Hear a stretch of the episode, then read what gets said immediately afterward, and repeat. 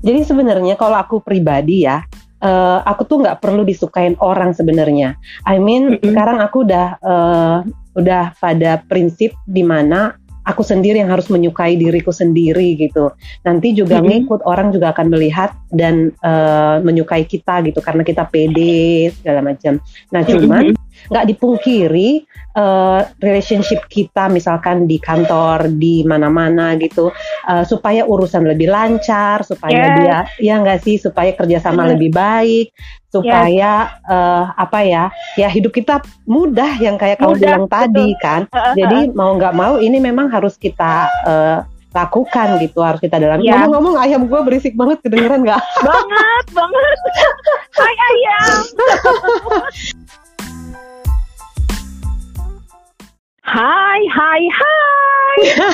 Hai Hai Christina.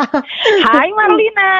Hai, semangat pagi. Untuk yang dengerin pagi-pagi ini tuh kita semangat banget setelah kita rehat sejenak ya untuk memperdalam ilmu.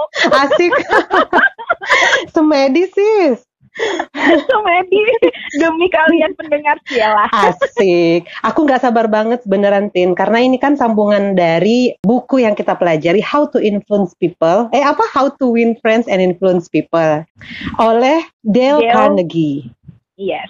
Jadi episode sebelumnya kan Marlina udah bahas tuh tentang teknik dasar dalam menghadapi orang. Nanti detailnya bisa dilihat di episode sebelumnya ya. Ada 3 prinsip. Nah, sekarang kita ngelanjutin ke bagian kedua dari buku ini tentang 6 kiat agar orang lain menyukai Anda. Yeay! Siapa sih yang gak kepengen disukain ya gak sih? Ini penting, katanya sih ini penting banget membuat hidup lebih mudah, Mar.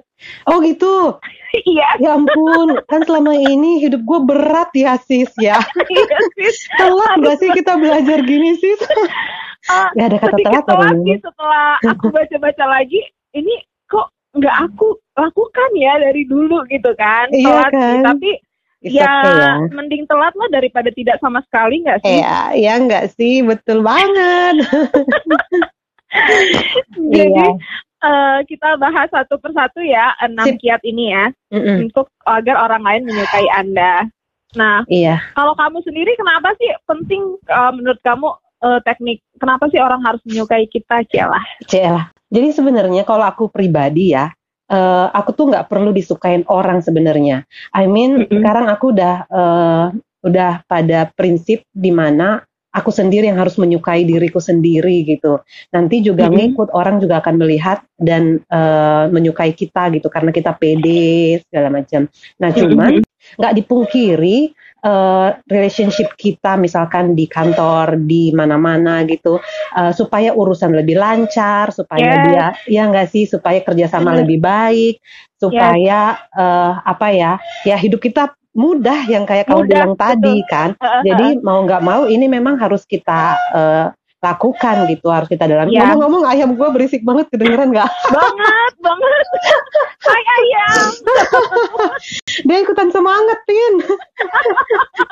Tunggu dulu apa gimana nih? Oke, jadi kali ini kita akan ngebahas 6 kiat agar orang lain menyukai Anda. Ya tadi seperti Marlina bilang memang banyak jadinya keuntungan ya kalau kita bisa menerapkan ini, hidup kita bisa lebih mudah gitu ya. Nah kita bahas satu persatu. Yang pertama, lakukan ini maka Anda akan disambut di mana-mana. Apakah itu? Disambut di mana-mana. Disambut di mana-mana. Apakah itu?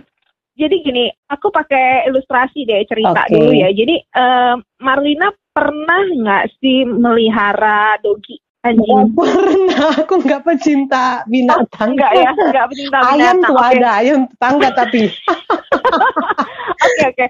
Aku cerita dulu ya. Jadi anjing ini adalah sesosok makhluk yang dia nggak perlu, tidak harus bekerja untuk hidup yang gimana-gimana. Misalnya kan ayam harus bertelur gitu kan, sapi harus memberi susu, terus burung harus punya suara yang bagus gitu-gitu. Kalau anjing dia memberikan cinta, tapi dia memberikan cinta. Contohnya gini, jadi kalau aku tuh dulu punya anjing waktu aku kecil sih, waktu aku kayak SD SMP gitu. Jadi anjing aku itu, anjing itu tahu banget, setia banget dan mengenal kita banget. Jadi gini loh, misalnya aku baru pergi dari mana, terus aku kembali, aku tuh masih jauh tuh, masih mungkin langkah kaki belum deket gitu kan, masih suara aku datang aja dia tuh udah kenal, terus dia udah lari-lari dari tempat dia tadi berada, mungkin dari dalam rumah atau dari belakang rumah gitu, dia udah lari-lari, kegirangan, melompat-melompat, terus dia... kesenangan aku deket gitu kan, terus dia menggoyang-goyangkan ekornya, terus dia menggesekkan badan dia ke kaki aku, terus dia menatap aku dengan wajah yang berbinar-binar gitu. Se-excited itu dia ketika tuannya datang atau pemiliknya datang gitu, dia sangat-sangat menunjukkan kegirangannya gitu, dia melesat seperti peluru berlari kencang, pokoknya melonjak bahagia sekali gitu. Nah, nah itulah yang dia lakukan gitu kan. Nah, prinsip inilah yang bisa juga tadi untuk kita lakukan di dimanapun gitu kan, untuk disambut di mana-mana. Jadi prinsip itu adalah kita memberikan perhatian kepada orang lain. Memberikan perhatian kepada orang lain. Sama seperti si anjing itu gitu ya. Iya, dia tidak memberi perhatian dengan agenda mungkin dia untuk dinikahi atau naik pangkat atau apa gitu kan, enggak ya. Contoh kasusmu sih. Jadi dia benar-benar memperhatikan dengan kesungguhan dia dan menunjukkan kegembiraan dia gitu loh dengan kehadiran kita gitu. Benar-benar dia perhatian sama kita dan tahu kita gitu. Bahkan sebelum kita dekat pun dia sudah kenal gitu. Dan bahagia gitu sih. Jadi prinsip yang pertama itu adalah beri perhatian yang sungguh pada orang lain gitu. Oke. Jadi kita bisa mendapatkan lebih banyak teman itu dengan menaruh perhatian kepada orang lain gitu, daripada kita berusaha membuat orang lain yang tertarik kepada kita. Oke. Kan kalau aku biasanya nih ya jaim-jaim supaya orang lain menyukai aku, memperhatikan aku gitu. Padahal sebenarnya kebalik ya, justru kita yang duluan memperhatikan orang gitu. Nanti ketika kita sudah menunjukkan minat dan perhatian kepada orang, ntar dia juga minat sendiri kepada kita gitu ya, Tin, maksudnya. Betul banget. Jadi kan kayak kita kan sering nih kalau belum tahu prinsip ini kayak kita berusaha banget gimana ya supaya orang itu tertarik sama aku ya. Aku buat apa ya supaya dia tertarik ya, kayak kita memikirkan apa-apa tentang kita gitu yang bisa kita lakukan gitu kan. Sibuk kita memikirkan itu. Ternyata bukan seperti itu prinsipnya, tapi justru kita yang memperhatikan dia terlebih dahulu gitu. Kita yang memberikan perhatian terhadap dia. Jadi karena sebenarnya orang itu nggak peduli sih sama kita. Maksudnya kita nggak interest. Yang menarik perhatian seseorang itu sebenarnya dirinya sendiri, apa yang ada di dalam dirinya itu yang menarik dia sebenarnya. Betul. Jadi ini mendukung sih, ada suatu perusahaan telepon ya, Mar, di New York. Jadi dia merekamkan setiap pembicaraan gitu, dan tahu nggak kata yang paling sering digunakan dalam percakapan itu kata apa? Kata yang paling sering digunakan itu adalah kata aku. Itu 3.900 kali dalam 500 percakapan telepon. Jadi kata aku.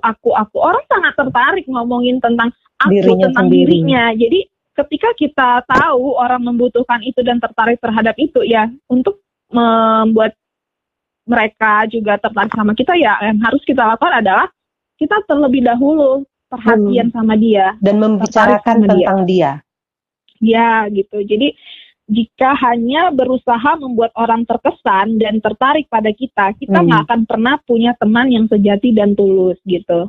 Jadi orang yang tidak tertarik pada sesamanya akan mengalami kesulitan terbesar dalam hidup dan memberikan luka terbesar pada orang lain gitu sih. OMG, aku tuh nggak pernah tertarik tahu dulunya, Tin, sama orang. Kayak misalkan orang ini akan memberi gua manfaat apa kalau gua misalnya tertarik pada dirinya atau yang ngobrol-ngobrol panjang lebar sama dia, gua dapat apa dari itu? Kayaknya nggak ada deh. Sama banget, aku juga gitu. Kalau kita sama ya, faedah apa sih yang bisa aku dapat gitu kan dari orang ini gitu kan? Iya, tapi itu memang di bawah alam sadar sih. Jadi kayak itu terjadi aja gitu. Sekarang baru mikir, oh iya ya, gue mikirin apa yang bakalan gue dapet gitu. Ya, benar. Jadi nggak tulus kan? Mm-mm. Dan jadi kayak kadang nggak peduli gitu, ada orang lain ya udah gitu, nggak ada interestnya gitu untuk memulai percakapan, mencari tahu tentang dia, bukan mencari tahu, membicarakan tentang dia, hidupnya apa pokoknya tentang dirinya gitu, kayak jauh banget deh gitu. Ya nggak sih, Tin? Iya bener, aku juga ngalamin sih kayak gitu, kayak buat apa sih gitu, buat kan tertarik gitu. Kecuali dia sudah menunjukkan sesuatu yang terlihat, sesuatu misalnya dia memang public figure atau apa yang memang kita buat tertarik. Kalau dia ada manfaatnya ke hidup gue gitu.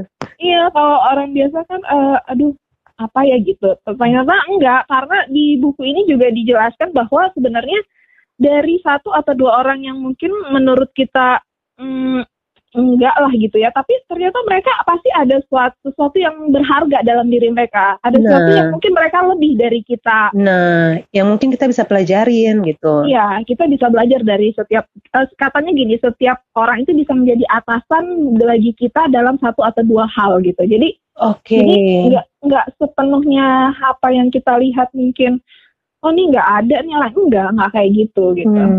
Jadi setiap orang itu bisa jadi adalah atasan kita dalam satu atau dua hal. Mungkin dia memiliki sifat yang lebih dibandingkan kita, atau apa yang lebih dibandingkan kita yang bisa kita belajar dari dia gitu ya.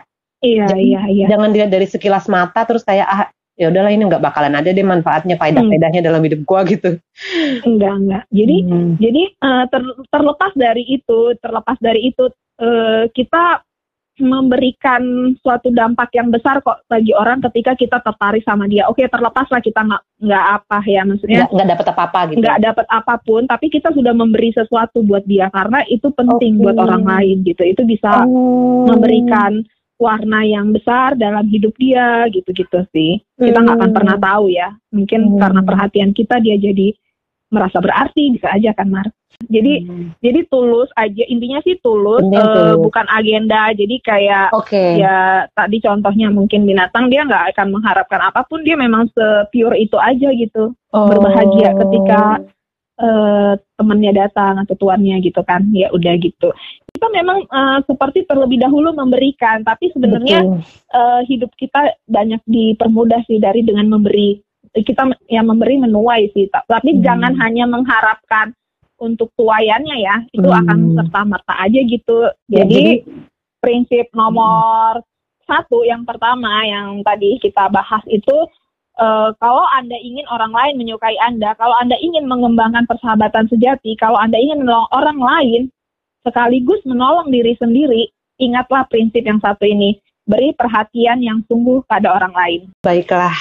PR nomor satu, memberikan perhatian yang sungguh kepada orang lain, entah siapapun dia, ya kan, entah ketemu di mana, kita sebaiknya memberikan perhatian yang tulus kepada orang lain.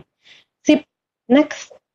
Yes, next nomor dua ini adalah kiat sederhana untuk menciptakan kesan pertama yang baik. Ini perlu banget nih buat kalian-kalian yang mau online dating atau kopi darat, salah ya? Lolo arahnya. Pengalaman ya, Sis. Lanjut. Jadi ini kiat sederhana gitu. Karena memang kayak judul yang nomor 2 ini ya, kiat sederhana. Dan kiat ini emang sederhana banget sih, Mar, yang aku mau sampaikan ini. Sederhana banget, segratis itu dan mudah sih gitu. Jadi ini tuh aku tahu kiat ini kayak semua orang bisa melakukan kalau dia mau gitu. Aku tahu. Apa tuh? Senyum. Bener, 100%. Anda. Jadi bener, salah satu faktor yang paling menyenangkan dari pribadi seseorang itu adalah senyumnya yang menawan gitu kan, senyum yang tapi tulus, senyum gitu. Gue nggak menawan banget. Bukan, gimana? menawan sih relatif ya, tapi bukan fake smile, ngerti nggak sih? Bukan gitu kan? Ya senyum yang tulus kan, senyum orang beda-beda ya, tapi itu bisa ketangkap sih kalau dia memang senyum dari hati gitu ya. Benar sih. Ya, bahkan seorang profesor nih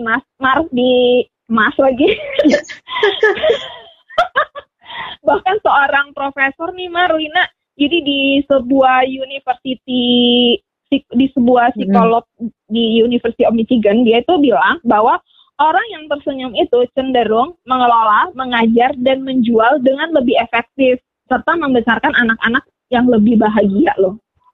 Oh, ngaruh sampai ke sana-sana ya? Sampai ke sana, se-impactful itu ya, sebuah senyuman gitu. Iya.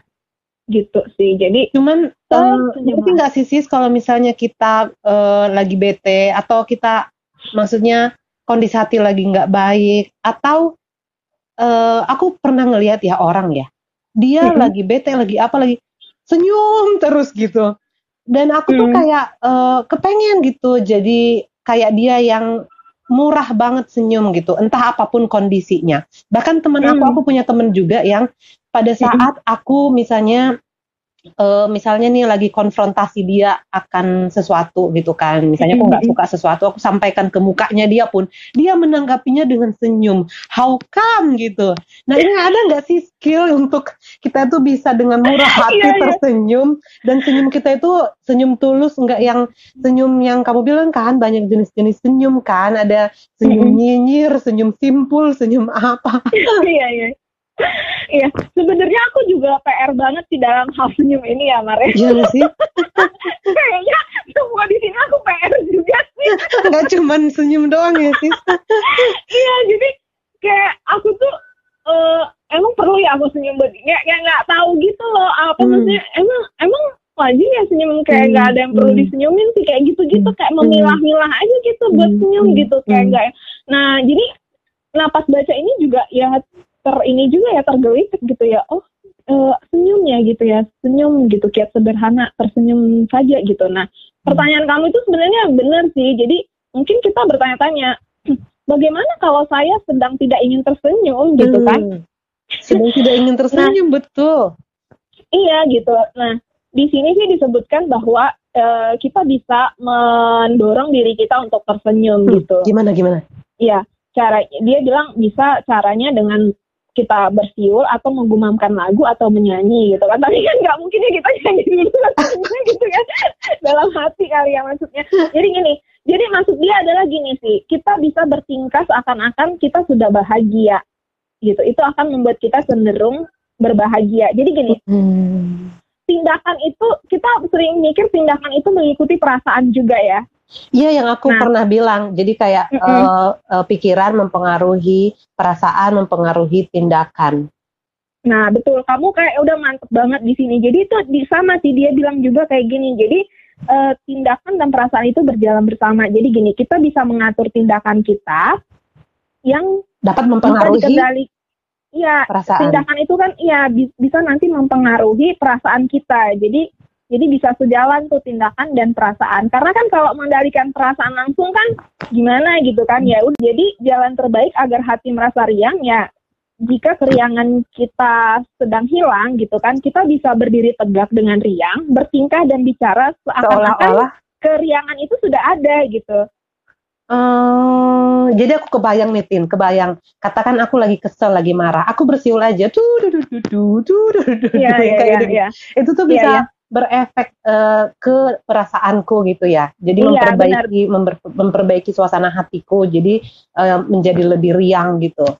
Betul. Jadi kayak keriangan itu udah ada gitu. Kamu tegak daripada kamu lagi marah kan kamu kayak mengepalkan tangan atau apa kan susah mengendalikan perasaan untuk yang lebih riang kan kalau kondisi tindakannya juga kayak gitu. Jadi kayak kamu lepaskan tangan kamu, lepaskan ketegangan pundak kamu misalnya, ya udah bersiul-siul ringan gitu kan. Ya udah anggap keriangan itu udah ada lagi gitu kan.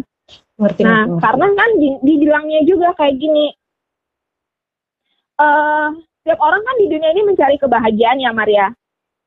Betul. Nah, hanya ada satu cara untuk menemukannya, katanya gitu, yaitu dengan mengendalikan pikiran Anda. Nah, kebahagiaan tidak bergantung pada kondisi di luar, ia bergantung pada kondisi di dalam. Gitu. Oh, itu sama persis dengan yang kita pelajarin ya, Tina. Aku pernah share ke kamu. Iya, ini kamu banget ini, Mas. Jadi, bukanlah apa yang Anda miliki. Ini kamu banget, aku ingat kata-kata ini juga kamu pernah bahas ya. Bukanlah apa yang Anda miliki, atau siapa Anda, atau di mana Anda berada, atau apa yang Anda lakukan yang membuat Anda bahagia atau tidak bahagia. Nah, yang membuat Anda bahagia atau tidak bahagia adalah Apa coba? Mindset apa yang Anda pikirkan tentangnya. Betul sekali. Nah itu tadi maksud Putih, apa yang kita pikirkan kan tadi mempengaruhi perasaan dan tindakan kita. Nah tapi ternyata ada cara juga di mana sebenarnya kita bisa mempengaruhi pikiran dan mindset kita dengan cara dibalik gitu arahnya dari kita bersiul-siul tadi, jadi mempengaruhi perasaan kita gitu ya. Karena selama ini aku tuh selama ini aku tuh berpikiran bahwa semua itu dari mindset gitu.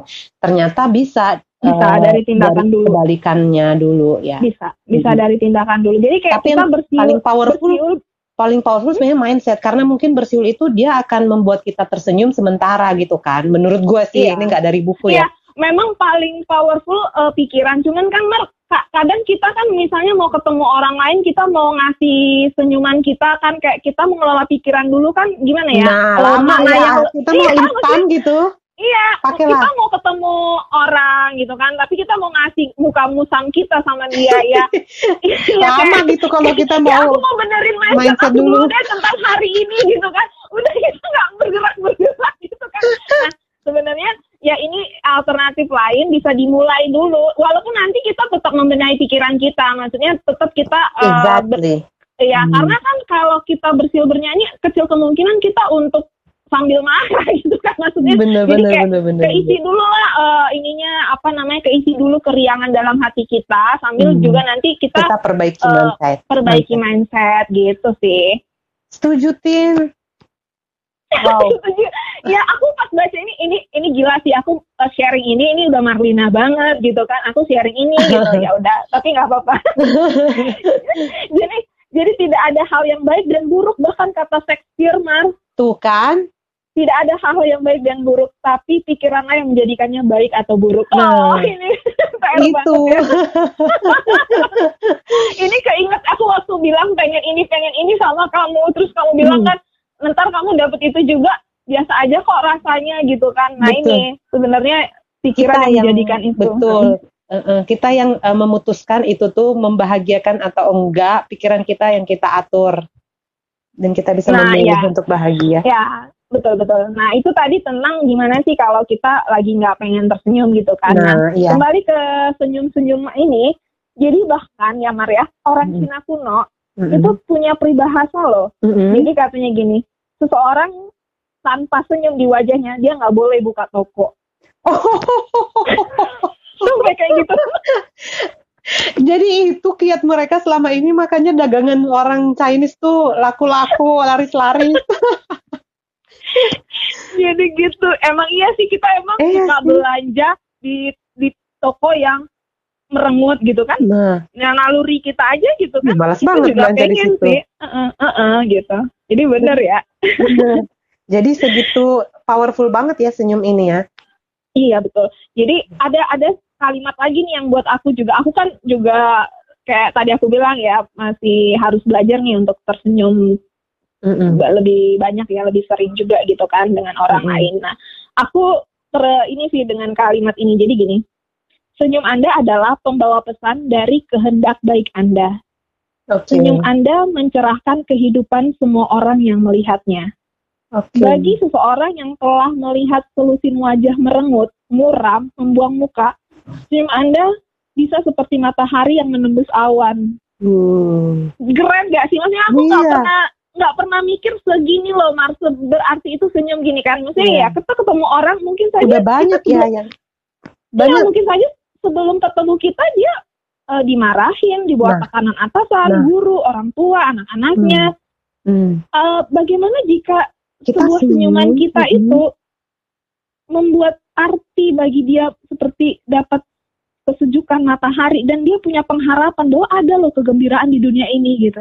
OMG, jadi ya ampun, simple tapi beneran segitu impactful banget ya Tince ya. Bener juga sih. Iya, jadi prinsip nomor 2 itu tersenyumlah. Yap, tersenyumlah. Oke, kita lanjut ke yang ketiga ya. Nah, ini yang ketiga, bila Anda tidak melakukannya, Anda akan menemui masalah. Bisa sih nggak dilakukan, cuma menemui masalah. Apa tuh? Jadi ini adalah nomor 3 ini kita menyebutkan atau ingatlah nama seseorang, karena bagi pemiliknya nama itu adalah bunyi yang paling merdu. Wow. Jadi ingatlah nama orang. Susah banget pinjaman mengingat nama orang. Kamu kurang ingat nama orang ya? Susah banget. Karena gini, kalau bagiku itu tuh kayak gak penting gitu. Kayak, ayo udahlah, kayak, dan lagian aku tuh punya self belief yang kuat, yang aku sekarang lagi pelajarin, yang aku lagi benahi, bahwa aku tuh pasti akan lupa. Jadi buat apa aku berusaha mengingat? Jadi kamu emnya itu tuh kayak, ya ampun ada ya orang kayak gini. jadi itu yang membuat aku tuh semakin susah untuk mengingatin. Karena aku membatasi diriku, antar juga lupa. Jadi aku gak berusaha ingat. Nah jadi sekarang itu aku udah tahu sih ini prinsip-prinsip kayak nama itu penting. Dan aku lagi belajar banget gimana caranya mengingat nama orang. Aku jadi... katanya jika dapat mengingat nama dan menyebutnya, kita itu udah memberikan pujian yang samar dan efektif bagi orang itu. Gitu.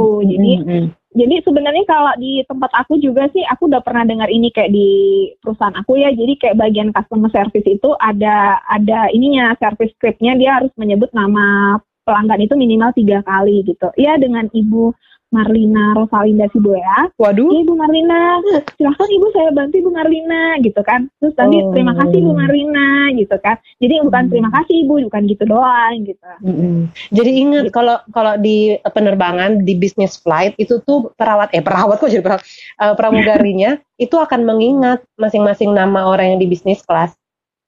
Oh ya itu mereka telah pakai prinsip ini. Benar. Jadi aku juga punya pengalaman nih baru beberapa hari yang lalu. Jadi waktu itu aku menelpon sales seorang vendor, suatu vendor gitu kan, seorang dia marketingnya.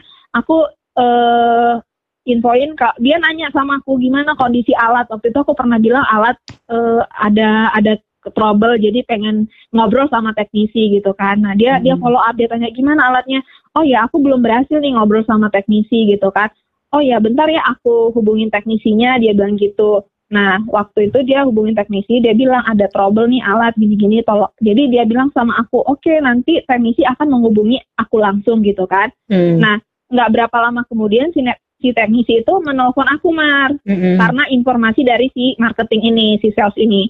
Nah dia nelpon aku, terus karena aku baru baca ini, aku langsung nyebutin nama dia. Terus aku bilang, dia kan bilang halo gitu kan. Aku bilang halo Pak. Nama dia kan, halo Pak Yuda misalnya gitu kan, halo Pak Yuda gitu-gitu.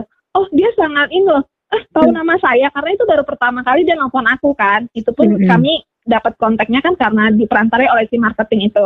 Nah, tahu nama saya ya. Simpelnya dia langsung membuka diri, langsung senang gitu ya, langsung excited. Iya dia langsung senang, langsung excited. Tahu nama saya ya katanya. Iya Pak, saya nyimpen nama Bapak. Aku bilang lagi gitu kan. Itu iya, setelah iya. Kamu baca buku ini atau sebelum, Tin? Setelah aku baca buku ini, sebelum ini mah aku nelfon orang kayak aku nggak pernah berurusan sama dia, nggak pernah kenal, walaupun aku sudah menyimpan atau pernah berkontak sama dia, aku jarang menyebutkan nama dia lagi gitu nggak. Ini apalagi ini untuk orang yang baru pertama kali kontak, wajar dong kalau aku belum tahu dia kan, karena kan dia baru pertama kali kontak aku. Nah. Ini kayaknya lebih impactful lagi kepada orang yang pertama kali ketemu kita ya. Kalau udah sering ketemu dan berkoordinasi mah udah biasa dipanggilin nama gitu kan. Tapi tetap enak sih gitu kan. Jadi kayak iya Mar, jadi kayak dia tahu ya nama saya gitu, dia kayak gitu responnya gitu kan. Oh berhasil juga ya si buku ini, dalam hati tuh orang sesenang itu gitu kan. Aku kan uji coba nih. Asik. Terus itu dia jadi mudah memberikan solusi terhadap trouble itu, dan dia berjanji akan mendatangkan langsung Senin teknisi dia tanpa dibayar gitu-gitu sih. Jadi kayak si Dale Carnegie ini kan juga dia kayak ada pelatihannya gitu dulu kan di orang-orang di sana. Nah, jadi kayak anak-anak didik dia itu nanti disuruh ngelakuin dulu, nanti mereka akan bercerita pengalaman mereka. Nah, isi buku ini sebagiannya juga isinya adalah pengalaman dari orang-orang itu, bukan dia saja. Oke, sip. Oke, kita masuk ya, Mar, ke nomor 4. Yep. Nomor 4 ini adalah cara mudah untuk menjadi teman bicara yang baik. Mau banget. Mau banget ya. Teman bicara yang baik. Ya ampun, gimana tuh Tin? Nah, untuk menjadi teman bicara yang baik, sebenarnya kita butuh jadilah pendengar yang baik, doronglah orang lain untuk bicara banyak tentang dirinya sendiri. Doronglah orang lain untuk bicara lebih banyak tentang dirinya sendiri. Ya, jadi si Dale Carnegie ini kan dia pernah tuh diundang dalam perjamuan makan malamar yang diselenggarakan oleh penerbit buku di New York. Nah, dia bertemulah dengan seorang pakar botani terkemuka. Nah, sebelumnya dia belum pernah bicara sama orang itu gitu, tapi dia takjub lah ya, maksudnya mengagumi dia kan pakar botani gitu. Dia duduk gitu kan di dekat orang itu dan mendengarkan si pakar ini bicara tentang tanaman yang eksotis, eksperimen dalam mengembangkan bentuk-bentuk tanaman minatnya yang baru. Minatnya gitu. Si orang itulah pokoknya ya. Iya gitu. Padahal tahu nggak sih, pas ditanya apa sih yang kamu lakukan kok bisa sih si orang itu sangat tertarik gitu kan berjam-jam gitu mengobrol sama kamu gitu. Di antara orang lain yang datang kan pasti ada beberapa kan yang datang kayak mereka asik sendiri gitu kan. Kenapa sih bisa gitu, ditanyalah sama si Del nih. Terus dia bilang, aku nggak ngelakuin apapun katanya gitu kan. Aku bahkan kalau mau ngomong itu aku harus mengubah dulu pokok pembicaraan karena aku nggak tahu apapun tentang botani katanya gitu kan. Aku nggak tahu katanya gitu. Apa yang kamu lakukan? Yang kulakukan hanya aku mendengarkan dengan cermat. Aku mendengarkan karena aku sungguh-sungguh berminat dan ia merasakannya. Jadi sebenarnya teknik mendengarkan ini adalah pujian tertinggi yang bisa kita berikan kepada orang lain. Gitu. Oh, justru itu adalah pujian tertinggi yang kita berikan kepada orang lain, hanya dengan mendengarkan dengan baik. Mendengarkan dengan sungguh-sungguh. Nah, itulah yang dilakukannya dia. Dia juga ketika mendengarkan itu dia bersemangat mendukung dan murah hati dalam memuji. Murah hati dalam memuji. Waduh, ini kan kalau kita memuji itu aku sih egoku bermain ya. Iya, sama sih. Iya, kayak aku tuh kesannya kalau aku memuji tuh aku jadi lebih rendah daripada dia. Ih, ogah banget gitu. Nah, tapi udah lebih mendingan sih belakangan ini. Jadi ini diingatkan lagi, harus bermurah hati dalam memuji. Oke.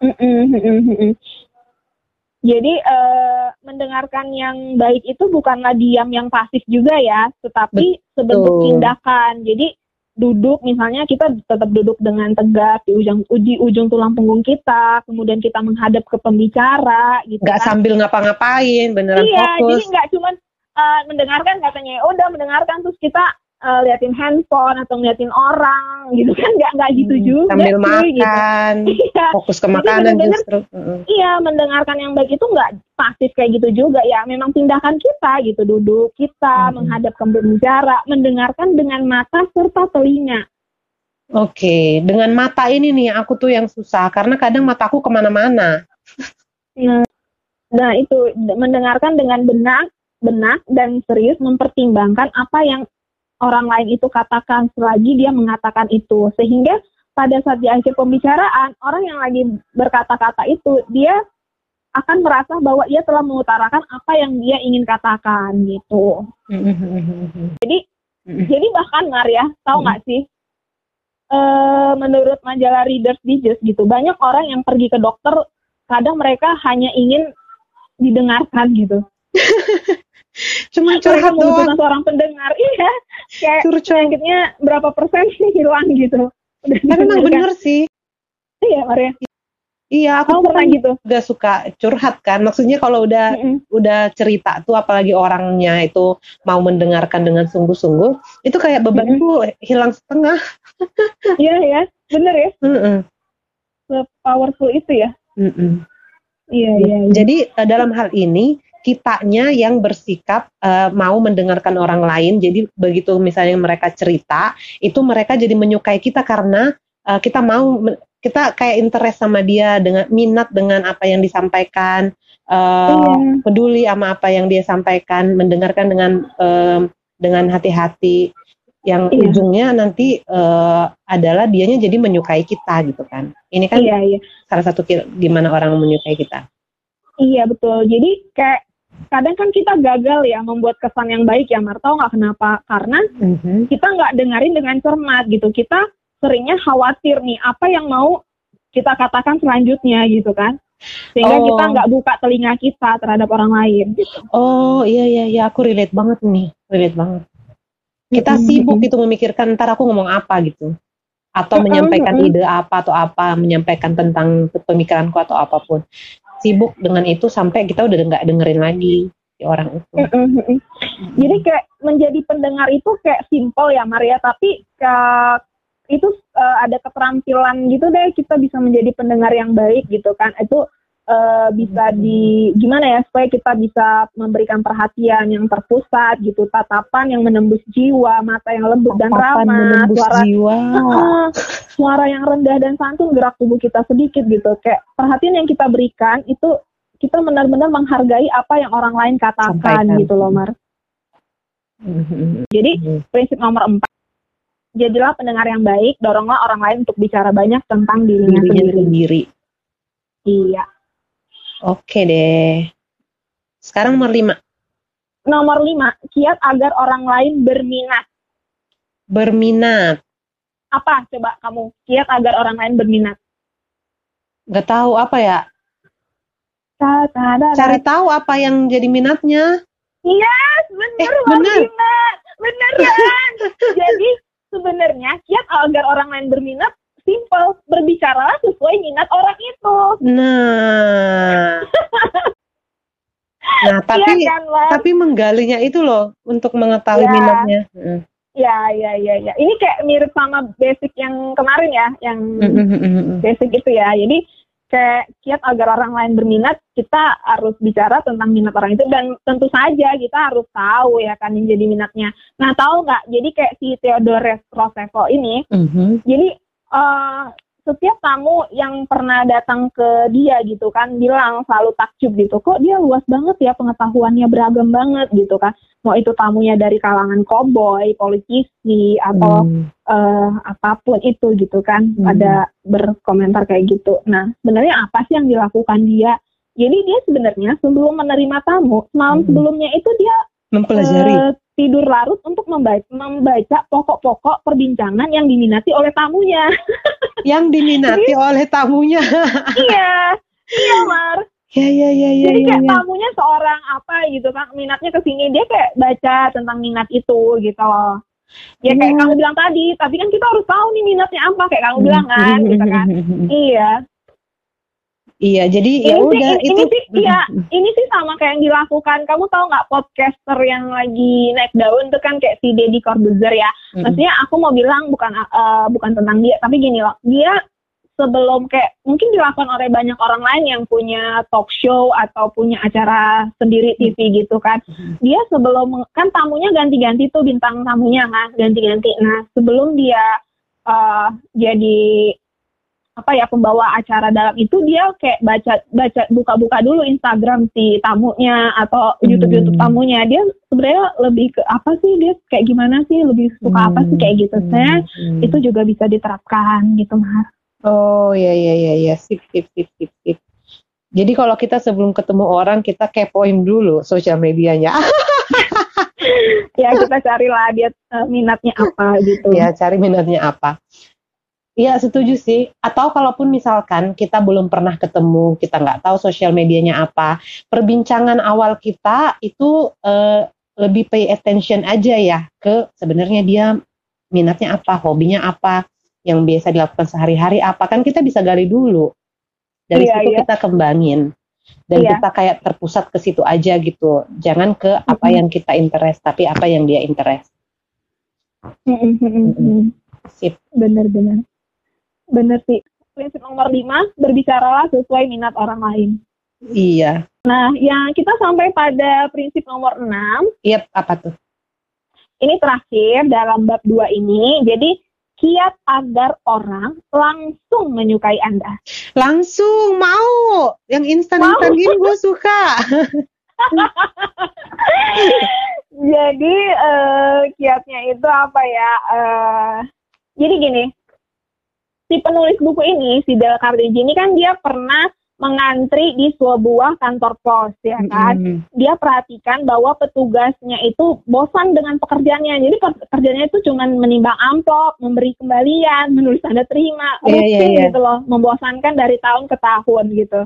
Nah, si Dale Carnegie ini berpikir gimana ya membuat petugas ini menyukaiku gitu kan. Nah, dia berpikirnya dengan menanyakan gini ke dirinya, apa dari diri orang ini, petugas ini, yang bisa membuat aku benar-benar mengaguminya? Oh, oke. Apa dari dia, dari dalam dirinya yang dapat ku kagumi? Yes, ya.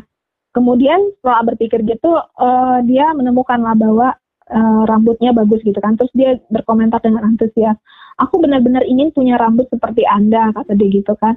Nah, si petugas ini langsung mengangkat kepalanya, sangat terkejut dan bersinar oleh senyum gitu kan. Ah, tidak sebagus dulu, katanya, merendah. Ah, udah berkurang. Kita banget ya kalau dipuji ya. Iya. Terus dia teguhkan lagi kan, meski nggak sebagus dulu gitu kan, aku mengaguminya kok gitu kan. Terus itu si petugas ini juga bilang, iya banyak orang yang mengagumi rambut aku gitu kan. Terus itu ya si, ya udah, jadi si Dale Carnegie berani bertaruh nih, pasti dia makan siang dengan langkah yang ringan gitu kan. Iya, malam kan? Dia akan menceritakan ke istrinya, atau dia akan bercermin gitu dengan menatap rambutnya, ini rambut yang indah kayak gitu-gitu. Jadi next time dia ketemu si Dale Carnegie ini udah enak kan urusannya, maksudnya kayak dia pasti menyukai gitu orang yang memuji dia gitu kan. Iya. Jadi prinsip nomor 6 ini memang gitu ya. Jadi kayak kita diingatkan lagi untuk selalu buat orang lain merasa penting. Karena seperti yang pernah kita bahas, ternyata hasrat untuk menjadi penting. Betul. Itu adalah dorongan terdalam dalam watak manusia. Betul. Iya. Itu. Jadi itulah yang kita perlakukan. Karena pada dasarnya perlakukan orang lain sebagaimana engkau ingin diperlakukan orang lain gitu. Iya, setuju sih. Iya, tapi kadang ya Tin ya, aku misalnya mau mengagumi orang, tadi udah aku sampaikan sih, kayak enak banget dia, aku puji. Kebayang nggak sih? Lu relate nggak sih kayak, keenakan banget dia, gua puji, keenakan banget. Iya, kayak enggan gitu untuk mengagumi orang dan mengucapkan dengan mulut ini berat sekali. Banget. Aku relate Mar, karena aku pun dibesarkan dengan pelit pujian gitu. Iya, kayak bukan kebiasaan kita gitu, bukan budaya kita gitu kan. Tapi ini diingatkan lagi, itu sebegitu pentingnya gitu. Itu bukan merendahkan kita kok gitu. Kayak lu rugi apa kalau lu memuji orang? Rugi apa? Rugi sebelah mana? Kan cuman lip service doang kadang kan. Tapi segitu susahnya untuk mengungkapkan dengan kata-kata aja, segitu susahnya, kayak merasa itu rugi besar kalau kita lakukan gitu. Sekarang sih kayak ya disadarkan bahwa kita nggak rugi apa-apa loh gitu. Bahkan in the end, walaupun kita nggak berharap kembali, tapi in the end kita juga bisa jadi diuntungkan dengan itu. Dia lebih menyukai kita, urusan lebih lancar, hidup lebih mudah, ya nggak sih? Iya benar itu Mar. Bahkan ada satu cerita ya. Jadi gini Mar, jadi kayak aku bilang tadi kan, jadi orang yang belajar di pelatihannya si Dale Carnegie ini kan kemudian mempraktekkan lah di kehidupan nyata mereka kan. Nah, sebut aja lah dia Mr. R gitu. Dia lagi pergi sama istrinya ke Long Island gitu. Nah, istrinya lagi mengunjungi kerabatnya gitu. Jadi dia ninggalin si suaminya ini, si Mr. R ini, dengan seorang bibi yang sudah lanjut usia. Gitu kan. Nah, di rumahnya si bibi ini. Nah, kemudian si Mr. R ini dia pengen menerapkan prinsip penghargaan ini. Dia berpikir gitu, pengalaman apa yang bisa aku dapat ya dengan bicara dengan wanita lanjut usia ini gitu kan. Jadi dia dia memandang ke sekeliling rumah untuk melihat apa yang bisa ia kagumi dengan jujur. Nah, dia akhirnya rumah ini dibangun sekitar tahun 1890 bukan, dia bilang gitu kan. Terus wanita ini bilang, iya, itulah persisnya tahun ketika rumah ini dibangun, kata dia gitu. Ini mengingatkan aku akan rumah aku waktu dilahirkan, kata si Mr. R ini kan. Rumah ini indah, dibangun dengan baik, ruangannya luas. Sekarang mereka tidak lagi membangun rumah seperti ini, katanya gitu. Terus si wanita lanjut ini bilang, kamu benar, anak muda sekarang nggak peduli pada rumah yang indah. Yang mereka inginkan adalah apartemen kecil, lalu berceloteh dengan tentang mobil mereka, katanya gitu kan. Terus dia bilang, ini rumah impian loh, kata dia gitu. Rumah ini dibangun dengan cinta, suamiku dan aku bertahun-tahun memimpikannya sebelum kami membangunnya. Kami tidak menggunakan arsitek, kami merencanakan semuanya sendiri, katanya gitu. Terus si wanita tua ini nunjukin lah kan ke Mr. R ini tentang rumahnya, terus selendangnya, terus seperangkat cangkir teh Inggris antik, lukisan-lukisan Itali, tirai sutra yang dia kagumi lah dari rumahnya itu kan, dia tunjukkan gitu. Nah, sampai pada suatu sudut di rumah itu dia tunjukkan mobil pick-up lah, aku nggak tahu ini mobil apa, dalam kondisi yang sangat baik gitu kan. Nah, terus dia bercerita, Mar, suamiku membeli mobil ini untukku tak lama sebelum ia berpulang, katanya gitu kan. Aku belum pernah mengemudikannya sejak kematiannya. Kamu menghargai hal-hal yang indah dan aku akan memberikan mobil ini untukmu, katanya. Dapat gitu. Mobil gratis, cuy. Dapat mobil. Terus dia bilang, aduh jangan Bibi, katanya gitu kan. Aku menghargai kemurahan hati Bibi, tapi tak mungkin aku bisa menerimanya. Aku bahkan bukan kerabat langsung Bibi. Aku punya mobil baru dan Bibi punya banyak kerabat yang ingin memiliki pickup ini, katanya gitu kan. Kerabat, katanya gitu. Aku punya kerabat yang hanya menunggu sampai aku mati agar mereka bisa mendapatkan mobil ini, tapi mereka tidak akan mendapatkannya, katanya gitu. Kalau tidak ingin memberikannya kepada mereka, Bibi bisa menjualnya saja ke agen mobil bekas, kata si Mr. R ini lah kan. Menjualnya. Kau pikir aku mau menjual mobil ini? Kau pikir aku bisa tahan melihat orang asing mengemudikan mobil itu mondar-mandir? Mobil yang dibeli suamiku untukku, aku tidak akan bermimpi menjualnya. Aku akan memberikannya kepadamu, kau bisa menghargai hal-hal yang indah, katanya gitu kan. Mr. R ini udah berusaha lah, nggak menerima mobil ini, tapi dia tidak bisa melakukannya lagi tanpa melukai hati Bibi ini. Akhirnya si Bibi ini bersikeras gitu memberikan mobil ini. Nah, ini cerita ngingatin kita ya, kayak kamu bilang ya, memang kita kadang kayak merasa sudah memberikan sesuatu yang besar banget gitu kan, dengan tadi kan memuji atau memberi penghargaan yang besar pada orang lain kan, Mar. Kayak kamu kayak kita lah, kayak udah ngerasa udah ngeberin apa banget nih, sesuatu banget gitu kan. Sedangkan kita aja nggak ngedapatin itu gitu kan. Tapi ya itu kayak cerita ini ya itu bisa sampai orang yang merasa sangat-sangat dihargai itu dia bisa memberikan apapun sih jadinya ya. Betul. Menawarkan persahabatan atau apa gitu. Iya ya. Jadi ini semuanya menurutku kiat-kiat yang simple banget gitu. Yet so difficult to do sometimes karena kita tuh punya ego yang sangat tinggi. Iya.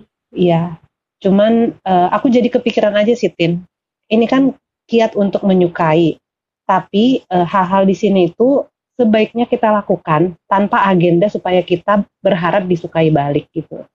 Jadi kita lakukan aja, ntar serta-merta akan kembali kok ke kita, dianya jadi menyukai kita. Betul. Iya, jadi karena jangan, di beberapa tips ini juga dia selalu bilang kan dengan tulus, ada kayak gitu-gitunya, dengan sungguh, kayak gitu-gitu. Sungguh, betul.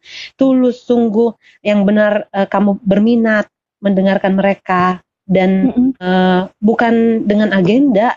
Walaupun ini itu bisa menjadi keuntungan buat kita, tapi memang intinya adalah sungguh tulus. Iya, betul. Dan dari berapa prinsip ini ya aku diingatkan lagi kayak memang kamu bilang tadi ego ya di sini ya, kayak kita bisa mengesampingkan ego gitu kan, karena di sini kita mendahulukan orang lain. Beberapa prinsip ini kita mendahulukan orang lain jatuhnya mendahulukan orang lain dan menyingkirkan diri kita sendiri, ego, minat kita singkirkan ya kan. Iya, nggak selfish banget, gak selfish sama sekali. Betul, nggak selfish. Jadi kayak ya orang lain itu penting, orang lain itu duluan gitu. Iya. Kita juga bisa bilang, maksudnya kita nggak jadi nggak penting juga, kita juga penting kok. Tapi kan nggak perlu kita obrolin atau membual tentang pencapaian kita, tentang apa yang kita sukain. Mungkin ada waktunya kita bercerita tentang diri kita sendiri, tapi dengan kita berminat kepada orang lain duluan, menganggap dia penting duluan gitu, itu memberikan dampak yang besar baik bagi orang itu, baik untuk kita juga gitu. Kalau kita mau membual-bual, kita ada tempatnya lah gitu ya, Tin. Kayak nggak, bukan berarti kamu harus menekan-nekan semua tentang dirimu dan kayak nggak bercerita tentang dirimu sendiri. Mungkin nanti setelah lebih dekat lagi, kan ini kan berbicara tentang relationship kan, dengan teman atau apa. Nanti di lain kesempatan mungkin kamu bisa menceritakan tentang dirimu, tapi awal mula kamu membangun hubungan ya tentang orang lain aja dulu, is okay, gitu nggak sih? Iya, betul, Mar. Jadi setelah misalnya mereka menyukai kita, urusan lebih lancar segala macam, ntar lama-lama juga aku yakin dia interest dengan kita sendiri dan dia duluan menanyakan tentang hobi kita, minat kita, tentang diri kita, pencapaian kita, ya nggak sih? Iya, benar. Benar. Dia dipuaskan dulu kan, jadi kayak dia pasti akan juga dulu tertarik lah sama kita. Betul. Gitu. Tapi kita perlu memulainya dengan mendahulukannya gitu. Ya. Jadi tadi ada 6 kiat bagaimana orang menyukai kita, cara agar orang menyukai kita. Yang pertama tadi apa, Tin? Beri perhatian yang sungguh pada orang lain. Baik, beri perhatian yang sungguh pada orang lain. Terus yang kedua, senyum yang tulus. Tadi sungguh kan, perhatian sungguh. Kedua, senyum yang tulus. Terus yang ketiga, nama orang tuh sangat indah di telinga mereka gitu kan. Jadi ingatlah nama. Terus berikutnya, jadilah teman bicara yang baik, dengarkan dengan baik, dorong mereka untuk membicarakan tentang diri mereka sendiri. Terus yang keempat, berbicaralah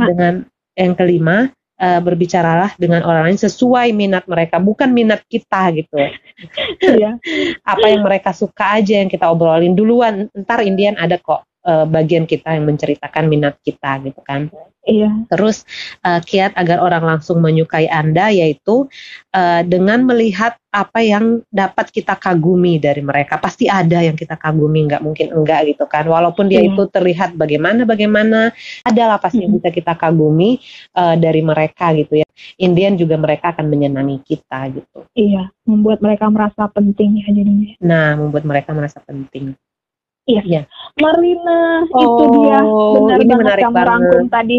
Iya, jadi next kita akan bawakan lagi chapter ketiga dari buku How to Win Friends and Influence People. Next week mungkin ya.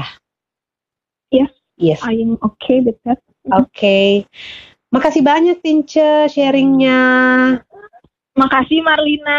Iya, selamat mendengarkan buat teman-teman dan juga selamat mengaplikasikannya. Aku share satu aja tips dari Jim Quick tentang bagaimana kita bisa gak cuman mendengarkan, membaca tentang buku, tapi gimana kan sebenarnya ini kita bisa aplikasikan dalam kehidupan sehari-hari. Jadi setiap kali membaca sesuatu atau menerima informasi apapun, kita langsung pikirkan kapan kira-kira ini bisa aku lakukan, di mana akan aku lakukan, dan bila mana aku lakukan gitu. Jadi kayak misalnya senyum, nanti sore kayaknya aku mau pergi keluar deh untuk makan. Yaudah nanti sore aku mau coba senyum deh ke pelayannya atau senyum deh ke kasirnya misalnya gitu. Terus bila mana nanti kalau misalnya dia nganterin makanan atau apa gitu loh, Tim. Jadi setiap yang kita baca itu kita merencanakan kita akan melakukannya kapan, di mana dan bila mana gitu. Jadi ini bisa betul-betul dapat kita aplikasikan, nggak cuman kita dengarkan, ngendap bentar terus menguap gitu. Jadi tips ini kita bisa pakai. Jadi ini bisa bermanfaat dalam hidup kita. Gitu, Tinto. Wow, keren banget nih tipsnya. Aku jadi juga harus ini mikirkan kapan mau dilakukan, gimana, gitu. Sama siapa. Iya, bila mana, gitu-gitu. Iya, thank you Marlina. Thank you Christina. Have a nice weekend. Bye. Bye-bye.